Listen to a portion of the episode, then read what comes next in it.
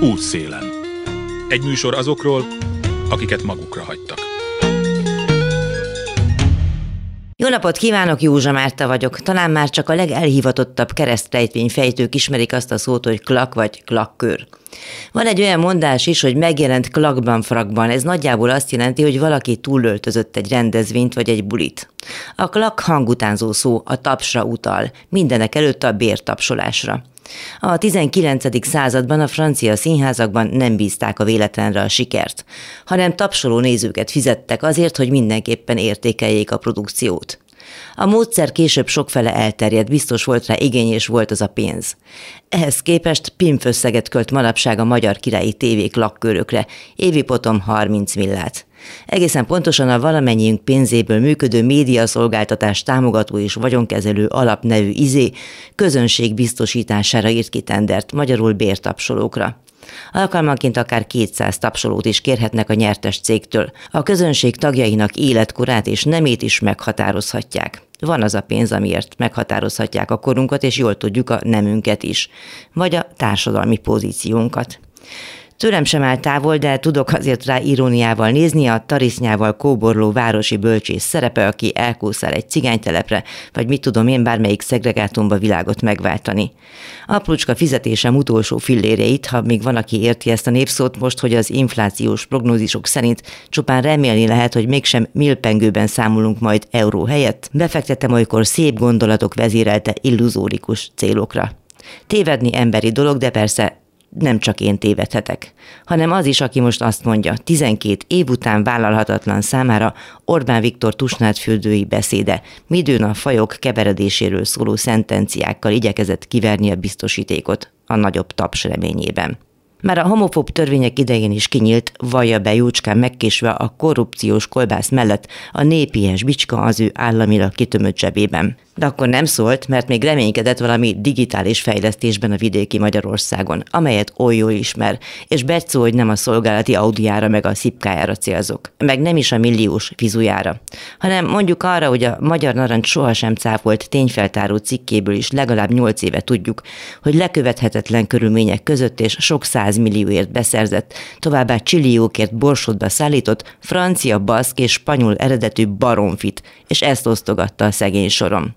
Ha pedig sertés is volt az adományok között, az Pintér Sándor örökös belés mindenügyi miniszter börtöngazdálkodásából származott. Hogy soha senki nem tudhatta meg, hogy mi mennyibe került, és hogy miért. Hogy anélkül osztogatta ki a sok ezer kilométert megjárt állatokat az éhezőknek, hogy egyáltalán megnézte volna, hogy hova kerülnek, és hogy ott létezik-e minimális tudás az ellátásukra vagy a szaporításukra. Pénz a takarmányra.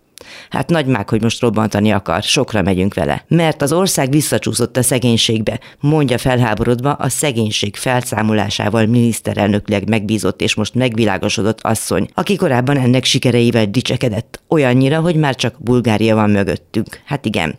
Mi több rájött, hogy a fényes tekintetű volt barátja fajgyűlölőnek értelmezhető beszédet mondott. Hogy pontosan idézzem, a beszéd a legvérmesebb fajgyűlölőknek is tetszett volna. Hát lehet, mit tudom én, hogy mit tetszik egy fajgyűlölőnek. Amúgy örülhetünk neki, hogy mindössze miniszterelnöki megbízott volt. Ha a kormány bízta volna meg, akkor lehetett volna mondjuk főispán nő is, vagy mi. Minden esetre egy tucat évig tapsolt, tehát klakkör volt, vagy még azt is elkivicelte, esetleg kollaborált. Hogy klasszikus Per Krisztiánt idézzek, bűntársaiddal együtt szétzúztál egy nemzedéket, megloptál egy nemzetet. Hát megbízott szociológus, és most hirtelen föllázadt asszony, pénz, paripa, fegyver megvolt hozzá, tetszett volna szociális forradalmat csinálni. Ehhez a hirtelen megvilágosodáshoz nem járt tapsvihar. Útszélen. 400 öregdiák, 5800 csoportos foglalkozás, 23 ezer óra egyéni figyelem. Idézem a Roma Verzitász Alapítvány honlapjáról a tevékenységük beszédes összefoglalását. Roma egyetemistákról van itt szó, az ő bejutásukat és sikeres tanulmányait segítő, nem állami forrásokból élő civil szervezetről többször hallottak a műsorban. Most olyan roma diákok, fiatal értelmiségiek jelentkezését is várják, akik vezetőképzőben vehetnek részt, hogy megtanulják, hogy kell sikeresen dolgozni a köz közigazgatási vagy a versenyszférában. Fizetett ösztöndíjprogram is van, aki hallja, adja át, mondja Fedorko Boglárka, a Roma Verzitász Alapítvány ügyvezető igazgatója. Kaptam egy levelet, amelyből az derült ki, hogy a Roma Verzitás szeretné, hogyha minél több roma diákhoz eljutnának különböző pályázatoknak a hírei. Azt szeretném, hogyha elmondanád, hogy mik ezek, miket csinál most nyáron a Romver. Igen, a dramaverzitásnál hiába van nyár, ezért ez egy, nekünk egy nagyon intenzív periódus, mert most készülünk fel, illetve toborzunk a szeptemberben induló programjainkra. Ez azt jelenti, hogy diákokat keresünk a középiskolás egyetemre felkészítő, felsőoktatásra felkészítő programunkra, amiben a, a középiskolába járó vagy érettségire készülő, vagy mind a kettő diákok segítséget kapnak azokból a tárgyakból, amelyekből ezt igénylik, segítséget kapnak az érettségire, felkészüléshez, illetve kapnak tanácsadást arra vonatkozóan, hogy milyen, milyen lehetőségeik vannak a felsőoktatásban, milyen pályára tudnak elindulni, hogyha ha szeretnének felsőoktatásban tanulni, emellett tanulhatnak idegen nyelvet, angolul, és közösségi programokban vehetnek részt roma, roma fiatalokkal. Ez most nyáron is folyik? Tehát most nyáron hogy néz ez ki, mi nyáron, történik? Most leginkább ünnep, ünneplés van, nagyon sok diákunknak sikerült a, az érettségie, és nagyon sokakat is felvettek a, a felsőoktatásba, úgyhogy most egy kicsit ezzel leáll, de próbálunk így országosan így a partnereink ezekhez eljutva keresni, keresni olyan diákokat, akiknek ez a lehetőség ez jól jönne. Úgyhogy a toborzás az intenz, intenzíven folyik. Illetve toborzunk az egyetemistáknak szóló programunkba is, ami szeptembertől egy kicsit átalakul a korábbiakhoz képest. Egy erős vezetőképző fókusza lesz, ami tulajdonképpen egy felkészítés a roma értelmiségi létre, arra, hogy a közösségeinkben minél nagyobb szerepet tudjunk játszani, legyen ez akár egy kis közösség, legyen akár ez az országos közélet, kinek mi a komfortos és mi, a, mi az ambíciója. És emellett a, a nyolc képzésből álló vezetőképző programsorozat mellett lehetősége van a diákoknak, hogy kipróbáljuk magukat a szakmájunkban, amit az egyetemen tanulnak. Több helyen is tudnak képzni. Mondjál néhány példát, tehát hogy uh-huh. fajta vezetőket volna jó képezni roma diákokból, és tulajdonképpen mit tudnak azért tenni, hogy majd vezetők legyenek egyszer? Nagyon-nagyon fontos, és egyre fontos fontosabb így a, a közéleti, közpolitikai fejlemények szempontjából is, hogy egy olyan értelmiségi rétege legyen, fiatal értelmisége legyen a, a roma közösségnek, aki, aki kiáll a nagy nyilvánosságban a, a közösség érdekeiért, a közösséget érő mindenféle negatív roma ellenes retorikák ellenében, és, és tud motiválni másokat is arra, hogy, hogy felszólaljon és tevékenyen vegyen részt a, a közösség szervezésben, a közösségnek a, a, az építésében, úgyhogy ehhez kívánunk segítséget nyújtani ebben a vezetőképző programban a diákoknak. Izgalmas témákkal fogunk foglalkozni, onnantól kezdve, hogy kik is a romák, kik vagyunk mi, honnan jöttünk, hol állunk, milyen polgárjogi törekvések vannak itt a, a háttérben az elmúlt évtizedekben, találkozhatnak roma, roma civil szervezeti mozgalmi vezetőkkel, tanulhatnak arról, hogy mitől is hatékony egy társadalmi kampány, egy társadalmi mobilizáció, hogyan tud, tudnak ilyeneket szervezni, úgyhogy nagyon izgalmas témákat fogunk érinteni. Van ennek egyébként előzménye? Mármint, hogy igen, a vezetőképzés igen. konkrétan, és hogy vannak ebben partnerek, illetve hogy kik a partnerek?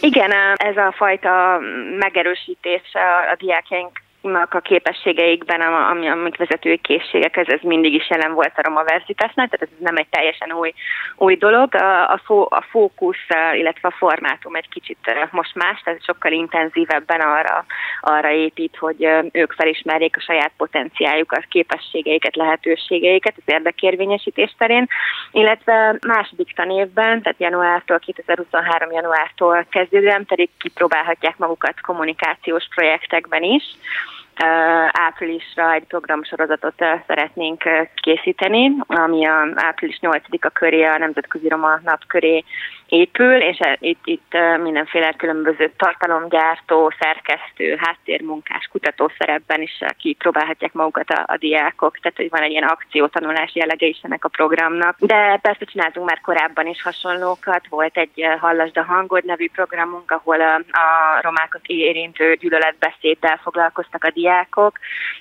Egyrészt monitorozták ezt, és jelentést írtak belőle, másrészt pedig szintén itt is ilyen kommunikás, kis mini kommunikációs kampányokban vettek, vettek részt, és itt, itt tudták magukat kipróbálni a, a csapatmunka terén, és a, a romák kapcsolatos diskurzusnak a formál, formálása területén, úgyhogy igen, vannak előzmények, és e, ezekre építünk most a szeptemberi tanévtől kezdődően.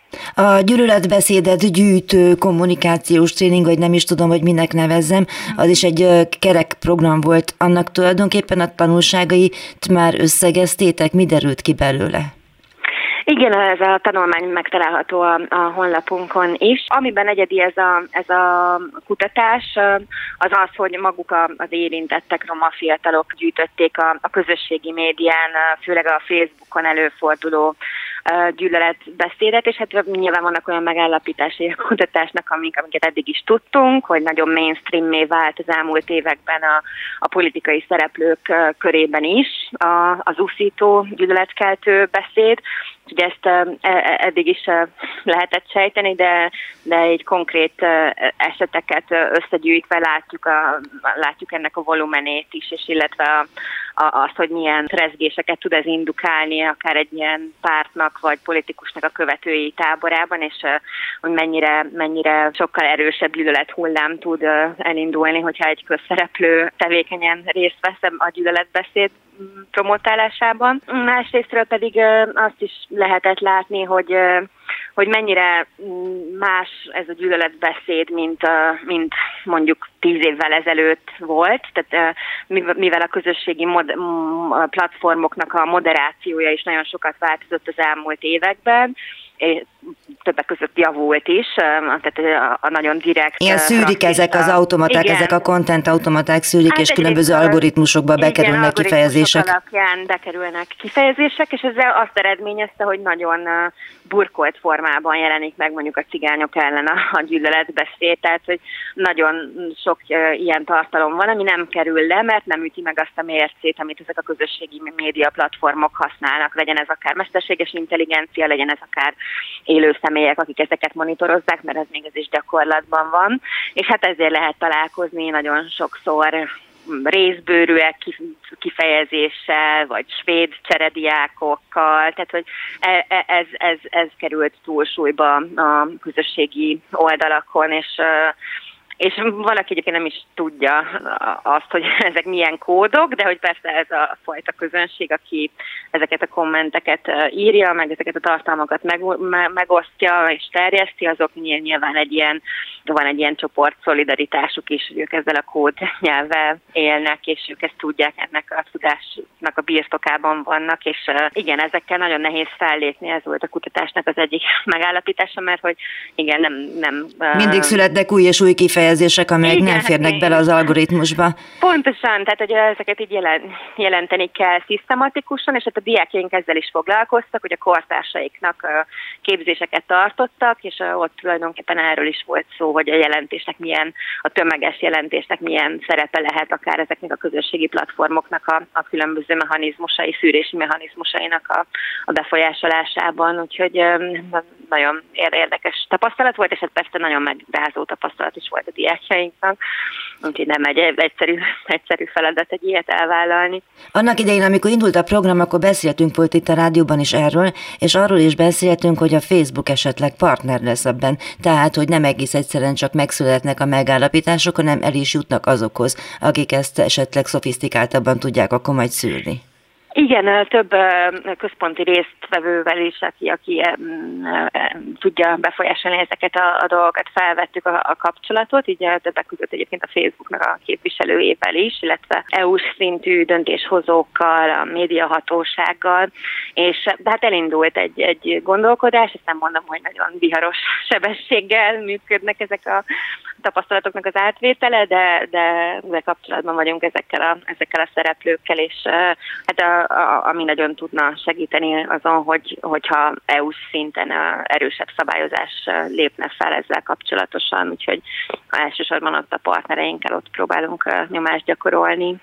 Visszatérve a nyári Roma verzitációs uh-huh. meg jövői tervekre, hogy van fizetett gyakornoki program, és ez mit jelent? Igen, ez a, ez a vezetőképző programunknak a része, tehát, hogy aki eljön a vezetőképző programunkba, az két napot dolgozhat gyakornokként különböző helyeken.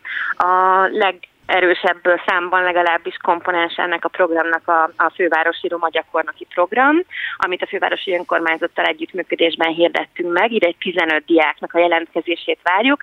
Különböző a fővároshoz, fővárosi Budapest családhoz tartozó intézmények nél, például a BKK-nál, de nagyon sokféle különböző cégnél lehet gyakornokoskodni, illetve a fővárosi önkormányzatnál magánál is. Rengeteg területről várjuk a, a, a jelentkezéseket, onnantól kezdve, hogy köz, közösségszervezés, turizmus, marketing, pénzügy, jog, IT és a többi. Úgyhogy sokféle területet lefedünk, de emellett lehet gyakornokoskodni a, az EMC filmstúdiónál is, ami szintén egy, egy izgalmas feladat, itt is egy ilyen back office jellegű gyakornoki pozícióról van szó, tehát ilyen háttér, háttérmunka, illetve nagyon örültünk annak, hogy az OSA, az Open Society Nyílt Társadalom Archívum is meghirdetett velünk idén egy gyakornoki pozíciót, ez pedig egy nagyon érdekes feladat, mert hogy roma témával foglalkozó szervezeteknek a, a különböző levéltárba helyezendő anyagait kell feldolgozni, úgyhogy ez is egy nagyon-nagyon izgalmas lehetőség lehet valaki olyan számára, akit érdekel, mondjuk a roma mozgalom, a roma civil társadalom, vagy történésznek tanul, vagy bármilyen humán területen, úgyhogy jelenleg ez a 17 helyünk vár betöltésre, és július 31-ig lehet jelentkezni, a honlapon megtalálhatók a részletek. És a Roma Verzitas ösztöndíjasaként a jövő évre, és egyáltalán Roma Verzitas tagjának kiket vártok, kik mikor jelentkezzenek, ugye középiskolások is és egyetemisták is számíthatnak itt Igen. ebben a körben. Az egyetemisták a vezetőképző programunkra, aminek ugye gyakornoki program is a része, július 31-ig jelentkezhetnek, a középiskolások jelentkezését ezek augusztus végéig várjuk, úgyhogy arra még, arra még lehet, arra még van egy kis idő. Tehát a gyakornokok akkor most készüljenek, mert most nem sokára majd jelentkezniük kell, vagy nem sokára igen, lezáródik a, a, a, a jelentkezés. igen. Még egy dolog, hogy azért elég nehéz időket élünk, többek között valószínűleg a roma egyetemisták kiletét is meg fogja nevezíteni az az életszínvonal csökkentés és azok a megszorítások, amelyeket most éppen bevezet a kormány. Hogy látod, hogy mennyire vannak megijedve az emberek, egyáltalán megengedheti magának azt a luxust egy csomó diák, hogy tanuljon? Látjuk ezt um, már hogy az elmúlt években is azért az egyetemisták körében, hogy egyre nagyobbak a költségeik, az ösztöndíjak nem tudják ezeket fedezni, egyre többüknek kell elmenni, dolgozni, mert ez mindig is elég elterjedt volt a roma egyetemisták körében, de hogy egyre többet kell dolgozniuk azért, hogy ki tudjanak jönni a hónap, a hónap végén. Erre is reagálunk valahol ezzel a gyakornoki programmal, hogy ne feltétlenül fizikai munkát kelljen végezniük, vagy olyat, ami nem a szakmájukba vág, hanem akkor kapjanak rendes gyakornoki fizetést heti két nap munkáért, 100 ezer forint nettó, nettó összegről van itt szó havonta. Úgyhogy hát a, elsősorban, ami a legnagyobb, az a, nyilván az étkezés és a lakhatásnak a, a költségei, amik nagyon meg fognak meg már most is látjuk, hogy, hogy megugranak, úgyhogy hát, próbálunk erre, erre flexibilisen reagálni, és krízis ösztöndíjat is elérhetővé, elérhetővé tenni. A másik nagyon fontos tendencia, ami meg minket érint, és erről most már, most már azért lehet olvasni, hogy hát az adakozási kedv is a civil társadalom felé az, az apadni fog, meg már el is kezdett apadni. Ugye volt egy nagy hullám, adakozási hullám az ukrajnai háború kitörésekor, de most már azt lehet látni, hogy egyre kevésbé adakoznak a, az emberek, és hát mi is egy magánalapítvány vagyunk, akik, áll, akik állami forrás nélkül magánadományozói vállalati támogatásokból tartjuk fenn magunkat, úgyhogy ez is, ez is eléggé milyen, milyen érint bennünket, úgyhogy aki, aki teheti, arra, arra buzdítanám, hogy igen, adjon erre az ügyre, mert, mert nagyon, nagyon fontos, hogy a, a, a roma értelmiségi fiataloknak legyenek lehetőségeik. Arra van esély egyébként, hogy más cégek is beszállnak majd a gyakornoki programba, hiszen Igen, gondolom tárgyaltok.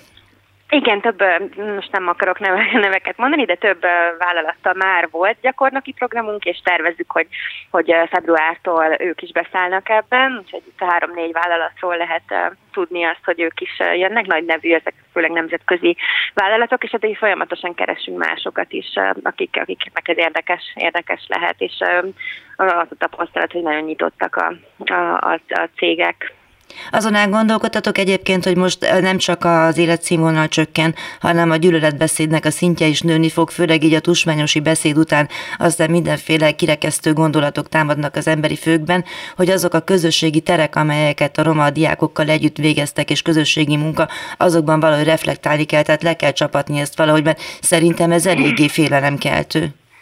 Hát az az igazság most így személyes, ezek egy kicsit, én még annyira a döbbenet alatt vagyok, hogy még így nem, nem is tudtam egy struktúráltan gondolkozni, hogy hogy lehet erre, hogy lehet erre valamilyen választ, reakciót adni, de, de hát mindenképpen a, a, amit mi nyújtunk a diákjainak szerintem egyedülálló módon az országban az az, hogy a identitásukkal, csoportidentitásukkal, a romasságukkal kapcsolatosan, az, illetve az ezek ellen irányuló tendenciákkal kapcsolatosan van egy, egy biztonságos terük, ahol tudnak beszélni erről, úgyhogy nyilván ez mindenképpen a, a fókuszban lesz a, a vezetőképző programunkban is, illetve hát nyilván a középiskolásokkal is mindig előveszünk ilyen témákat. Hát sajnos úgy látom, hogy erre, erre még nagyobb kapacitásokat kell áldozni, mert igen, nagyon negatív irányba megy sajnos a, a, a politikai kommunikáció és a közbeszéd is. Ezek a roma napok, vagy nyílt napok, vagy közösségi napok, amelyeket tartotok, ezek nyáron is működnek? Nem, most a nyáron, legalábbis augusztusban szünetünk van, hát egy egészen július közepéig itt tartottuk a kapcsolatot a, a, a diákokkal. Uh, amit most még csinálunk a, a, a diákaink körében, ez egy új, új program, a, ami a, a roma Magyarországra menekülő, ukrajnai roma menekülőkkel kapcsolatos. Ennek a keretében dolgozunk együtt, és találkozunk hat roma kutatóval, akik a diákjaink voltak, és ők mennek roma családokat meglátogatni, és nyújtanak nekik információt arról, hogy hogyan rendezik a státuszukat, hogy induljanak el itt Magyarországon, hogyan tudják a gyerekeiket beiskoláztatni, illetve egy kérdőíves adatfelvételt is vesznek fel a körükben. Úgyhogy ennek is az eredménye, hogy szeptember végére, októberre, októberre várható. Ez egy felmérés vagy konkrét segítség? Mind a kettő, ez egy akciókutatás, mi úgy hívjuk, tehát azon túl, hogy egy felmérés történik, ezen túl ők nyilván felkészítést követően információkat is adnak át, amiket nem feltétlenül kap meg minden a menekülő, például a menedékes státusz, ami, ami ugye jogosultságokat, jogosultságokat ad Magyarországon, erről nagyon kevesen tudnak, nagyon kevesen veszik igénybe, ezt látjuk a számokból, úgyhogy olyan információt tudnak eljutatni, ami, ami nem feltétlenül elérhető számukra. Fedorko Boglárkát, a Roma Verzitász Alapítvány ügyvezető igazgatóját hallották. Tartsanak velem a műsor második részében is. A miniszterelnök botrányos, tusványosi beszédéről lesz ott szó ottani szemmel, hiszen a kirekesztő szöveg a határon túli magyarok számára is is éppen az, aminek látszik. Rostás Péter István újságíró lesz a vendégem a hírek után. Józsa Márta vagyok, nem szeretnék szó nélkül elmenni a tusványoson elhangzottak előtt. Egyrészt azt gondolom, hogy minden kirekesztő magyarországi mondat következményeit az ottaniak is viselik. Másrészt azt, hogy mindenki számára nagyon káros, ha belehelyezünk egy kisebbséget, jelen esetben a határon túli magyarokat egy skatujába, és azt mondjuk rájuk, ez amúgy nem ritka a magyarországi ellenzéki közbeszédben, hogy ők Orbánisták és kész. Harmadrészt pedig egyszerűen kíváncsi voltam arra, hogy milyen az ottani visszhangja ennek a világbotrányt kiváltó zavaros eszméket hordozó kikiabálásnak. Rostás Péter István, a Román Közszolgálati Rádió Kolozsvári Magyar programjának szerkesztője a vendégem. Hóhért akasztják, mert én is szoktam a Kolozsvári Rádióban időnként elmondani azt, hogy mi a vélemény arról, ami történt.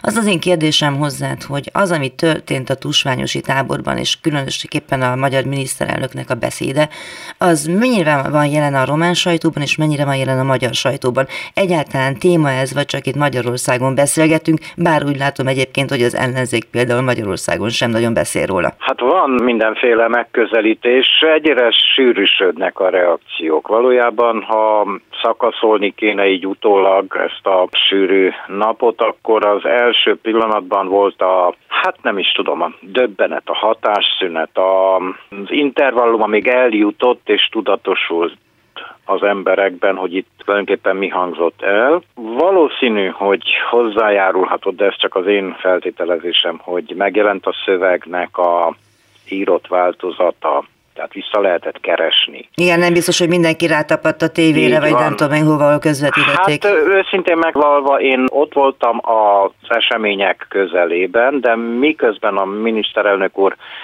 előadta a beszédét, én attól a helyszíntől egy olyan 30 kilométerre egy függő ágyban olvastam nemzetpolitikai irodalmat, mert hogy meghívtak Tusványosra, és volt egy kerekasztal beszélgetés, ilyenkor aztán osztogatnak mindenféle dokumentációt, egy pro-minoritát, igen, izgalmas, érdekes kiadványát, amely a többi között azt taglalta, hogy például a klímaváltozás egy némely, hát ilyen őslakos közösségeket, mint a számikat, meg a az észak-szibériai populációt mennyire és miként korlátoz jogaiban, tehát hogy a szarvas tenyésztés, meg szóval voltak ilyen csemegék ott a Szentgyörgyi árnyékban, miközben a heves verőn ugye hangzottak el olyan szavak és olyan kifejezések, amelyek hát kiverték a biztosítékot. És te magadnak mi volt az első reakciód? Azt tudom, hogy írtál róla a publicisztikát is, tehát hogy így azért érezted, hogy meg kell szólalnod.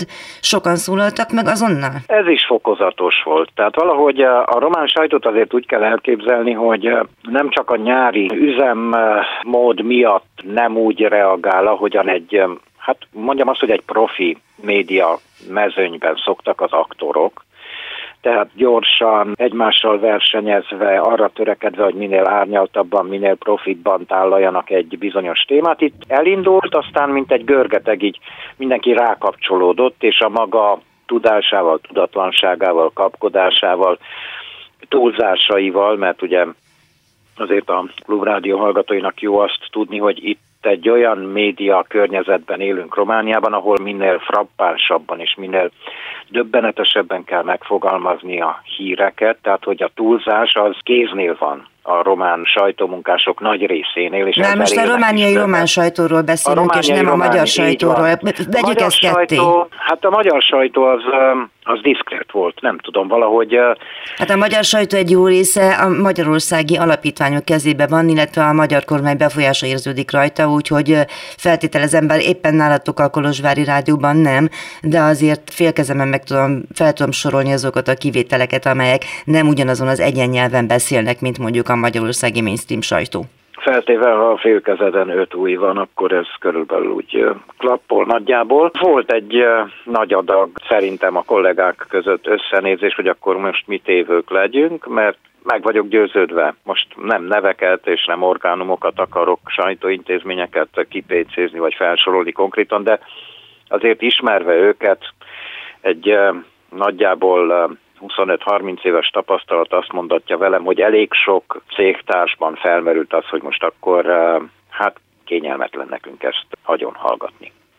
Igen, tehát azért tulajdonképpen ez annyira érinti, vagy annyira más az akusztikája Erdélyből hallgatni meg, hogy miért éppen ott mondta. De térjünk egy picit vissza a román sajtóra, mert én azt figyeltem meg többek között, hogy kivártak, hogy mondjuk a Guardian vagy valamelyik más nyugat-európai lapot tudják idézni, amelyben a felháborodásukat majd közzéteszik, illetve hát eltelt addig is egy vagy két nap, ameddig megszólaltak a román pártoknak a képviselői. Ami ugye azért is érdekes, mert az RMDS, amelyről nem tudok, hogy megszólalt volna ennek a beszédnek a kapcsán, az kormánypárt Romániában. Szóval hogy is néz ez ki? A román kormánypártok és a román ellenzéknek mi volt a véleménye? Kezdjük az RMDS-szel. Biztos pártbeli forrásból tudom, vagy legalábbis tegnap előtt még ez volt az álláspont, hogy nem lesz hivatalos reakció erre a történetre. Utána meg a, mégiscsak az én szövegem, amely a Maszolban jelent meg a vélemény oldalon arról szól, hogy eh, bár a szövetség hivatalosan nem, de beenged olyan véleményeket, eh, meglátásokat és témakezeléseket, amelyek nem föltétlenül a fősodorba tartoznak. Ugye a Maszolról tudni kell, hogy annak a alapítványnak a hát patronálása és támogatásával működik, amely közvetlenül köthető a szövetséghez. Egyéb iránt meg, hát a, ugye, ahogy mondod, a román sajtó egyrészt kivárt, várta azt, hogy a politika is hozzászóljon, és akkor itt megint elkezdődött egy érdekes ilyen, hát kvázi versenyfutás, hogy akkor ki mondta hamarabb, ha már lekéstünk, akkor pluszoljunk rá egy kicsit, ha már nem tudunk pluszolni, akkor legalább hangerőben igyekezzünk habosra verni a témát, és kitágítani, tehát ne csak azt mondani, hogy, hogy jaj, hát szörnyű, szörnyű, ami elhangzott, hanem az, hogy megengedhetetlen, és ez ugye visszatérő motivum volt, hogy megengedhetetlen, hogy olyan nyugatellenes és Putyin párti propaganda hangozzék el, aminek ugye hát a román vendégszeretet ugye megteremtette a fizikai közeget, tehát ez volt az egyik fő motivuma a kritikának a román részről. Aurescu külügyminiszter különben szólt már, amikor Szijjártó Péterrel néhány nappal tusványos előtt találkoztak, hogy szeretné, hogyha a kényes témák nem hangzanának el. És így magyar... ki az erdélyi autonómia témája, hogyha jól hallom a híreket. Hát igen, így aztán végül is az autonómia úgy került be, hogy és ex-püspök, ex-parlamenti képviselő úr felkérte hivatalosan és gyönyörű érces erdélyi veretes hangján ott a plénum előtt a miniszterelnök urat, hogy ne feledkezzen meg azért az autonómiáról, és hogy támogassa a teljes merszélességet. Tehát ilyen értelemben mondjuk úgy, hogy bekerült valahogy. De nem volt benne az Orbán Viktor beszédében. De nem volt benne, és nem voltak benne, hát egyetlen ez a transzilvániás, transgenderes utalás volt, de hát én azt mondom, hogy egyrészt az egy félrecsúszott, nem tudom, poénkodásnak vélt paralel volt, másrészt meg eh, ott ki is pukkant, hogy mi csak ennyit tudunk, és azt is inkább magyarul pont. Tehát ez azért úgy nem volt annyira sértő, annyira karcos, hogy akár teszem azt a román szélső jobb is így fölkapja, és hőzöngve elkezd. Az Aurul például csendben maradt, vagy mondtak ők is valamit? Nem Ez ugye a román szélső jobb párt, hát, aminek 10 fölötti százaléka van. van a román parlament, de is ellenzékben van. Tőlük nem láttam igazán markáns egyelőre megnyilvánulást, a kormánypártokat tovább folytatva a szociáldemokraták és a liberálisok egyaránt. Hát különböző hangnemben fokozatban kikérték maguknak, illetve hát Európának. szóvá tették Európának. Európának igen. igen, igen, igen, fájlalták, rosszallás, szóval különböző árnyalatok. Most itt nyilván nem csak a pártokról van szó, hanem egyéni politikusi habitusokról és vérmérsékletekről, meg arról, hogy éppen a asszály, vagy az a 30 akárhány fok Bukarestben mennyire nyomja egy politikus neuron kötegeit. Tusványos egyébként az erdélyi magyarok közvéleményére visszatérve, mennyire meghatározó esemény most mondjuk ugye két évig ki is maradt, mennyire beszédtéma, van egy törzsközönsége, vagy igazak azok a hírek, ami szerint ez alapvetően egy buli, és csak arra van ráhúzva ez a politikai hab, szóval, hogy mennyire nagy esemény, vannak ennél nagyobb események is? Vannak, szerencsére magyar vonatkozásúak, nagyon jó szervezésben a Vibe Fesztivál például, ez egy teljesen fiatalos buli a vásárhelyi, mondjuk úgy telephelyjel, és annak már mondhatnám hagyománya van. Lesz most a Mera World Music Festival, ami nagyon-nagyon színes és üdítő, és exotikumában mondhatnám azt egyedülálló azért egy Bivaj Múzeummal rendelkező faluba eljönnek dél-amerikai, meg mindenféle érdekes bandák. Ez egy ilyen kisebb, de nagyon nívós fesztivál. Akkor van a Double Rise, ez Torockó környékén zajlik, szintén egészen okés. És szóval zajlik a Nyugat-Európában is megszokott élet, Igen. akár Erdélyben és is. Persze, gyúrunk a Kolozsvári Magyar Napokra, tehát lesz itt bőven móka és nevetés. Visszatérve Tusványosra, az a benyomásom, én egy napot voltam mindösszesen ott, illetve másfelet jóformán, mert az egyik, amikor az előadásra érkeztem, délután fele, és akkor másnap még be kukkantottunk. Tehát a sátrak és a tematikus történések, maga a nyári egyetem rész, az működik, annak van egy aránylag stabil, összetételében sem nagyon változó közönsége, lejött az egész budapesti krém, tehát ott mondták is néhányan, hogy megjöttek és szétnéznek a birtokon. Tehát van egy ilyen óhatatlan, nem kell ahhoz öntudatos Transzilvánnak lenni, hogy ne vedd észre azt, hogy van egy ilyen lejöttünk vidékre. Hát egy ilyen paternalista megfogalmazás, ez egyébként hát a hagyomány. Így van, a gesztusokban, azokban a széles, megengedő urambátyámos ölelkezésekben és, és hát viselkedésben ott van az, hogy, hogy akkor most hát mi, mi adjuk a pénzt, megnézzük, mit muzsikálnak, meg odaszólunk, hogy akkor Ácsi, vagy még egyszer, mert ez tetszett nekünk. Körülbelül ez a... Jut eszembe a pénzről, mint hogyha arról is beszéltek volna, nyilván nem tusványosan, de Potátmi Árpád, a szem nemzetpolitikai felelős államtitkár az ő titulusa, elmondta, hogy most a válság következtében a határon túli támogatásoknak egy része is elapadhat, akkor elapadhat a lelkesedés is? Hát ezt maga Orbán Viktor is mondta tételesen, hogy amit elkezdtek, azt befejezik, és akkor nyilván arra nem utalt, hogy hogyan, de hát nagyjából ezt érzékeltette, hogy a, ami már ugye menetben van, mint megpályázott, vagy éppen alakuló befektetés, vagy projekt, az lefut, de hogy utána mi lesz, az hát nem tudom már, amit mondjak erre. Valószínű, hogy lesz egyfajta sok, ugye, első, aztán szét kell nézni, meg kell nézni, hogy milyen messze van Bukarest és Budapest, ugye kiderült, hogy 30 akárhány kilométer a különbség, tehát jó lenne arra fele is jobban csápolni. Egyelőre a szövetség, az RMTS kormányon van, tehát van esélyre, hogy nem a Székely megyék, vagy a többnyire magyar lakta megyék lesznek a sor végén, amikor kormánypénzekről és vidékfejlesztésről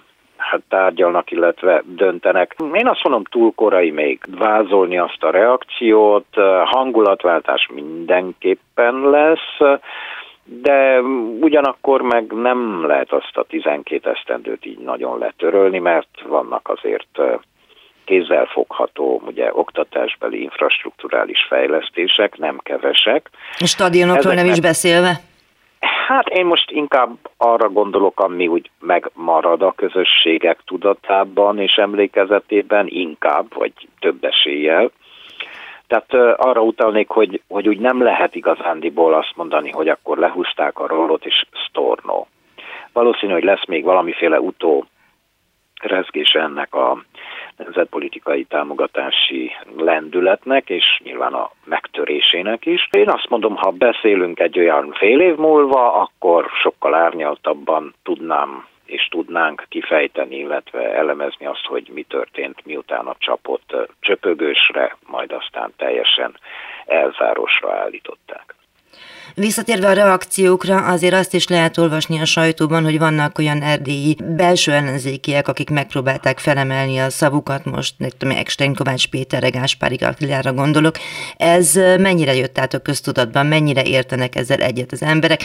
Ők nem először csinálják azt néhányan, hogy külön utas véleményüknek adnak hangot, de azért szerintem az jó, hogyha mondjuk a magyarországi hallgatók azt hallják, és hallják minél többször, hogy azért ez nem egy együntetű massza az, hogy erdélyi magyar?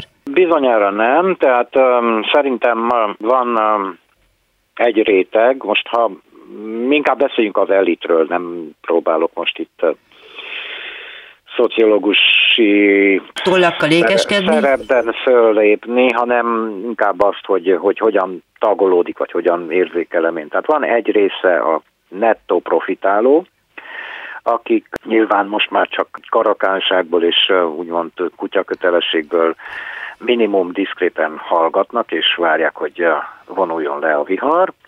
Van egy másik rész, amelyikben a kritikai érzék és a hát nem tudom, arányérzék, jó érzés még olyan szinten van, hogy azért felsziszent, bár nem teszi még szóval, legfeljebb csak informális közegben, És hát van egy másik, mondjuk azt, hogy még egyelőre nem többségben levő része a erdélyi magyar értelmiségnek és közéleti elitnek, amelyik folyamatosan jelezte, hogy itt gondok vannak, hogy túlkapások vannak, hogy torzulnak dolgok, ugye ahogy például Stefano Bottoni is az egyik műsorunkban elmondta, hogy ő nagyon sajnálja, hogy ez a kurzus hány barátját, hány műhelyt, hány intézményt torzított el itt Erdélyben. Most e, e, ezzel szembesülnünk kell. Ezek olyan dolgok, amelyek idővel alakultak ki, és valószínű, hogy idő kell ahhoz, hogy másképp működjenek, enyhüljenek, módosuljanak azok a Magyarországról beszivárgó, hát nem egészen nyugatos eszmék, amelyek a miniszterelnök beszédéből is kiderültek, és mindenképpen többek között ezek ütötték ki a biztosítékokat, aminek egyik része az, hogy a putyini propagandát azt minél inkább felvállalja, vagy vannak olyan helyszínek, ahol minél inkább vállalja, aztán vannak persze, ahol nem ezzel dicsekszik, de itt ezen a helyszínen ez történt. Ennek van-e az erdélyi magyar, tehát a pro-Putyin beszédnek, és van-e egyébként a román társadalomban bármifajta fogadókészsége? Van egy felmérés, amelyet nem tettek nagyon publikussá, mert ijesztő adatai vannak. A szociológusok hívtak meg bennünket, hát olyan körülbelül egy másfél hónapja itt Kolozsváron rettenetesen rossz mérés volt, mármint az eredmények szempontjából. Röviden az derül ki, hogy aki oltás ellenes, az jobbára Putyin párti, és hát mindenképpen Orbán fán, és ez a romániai magyarság több részére.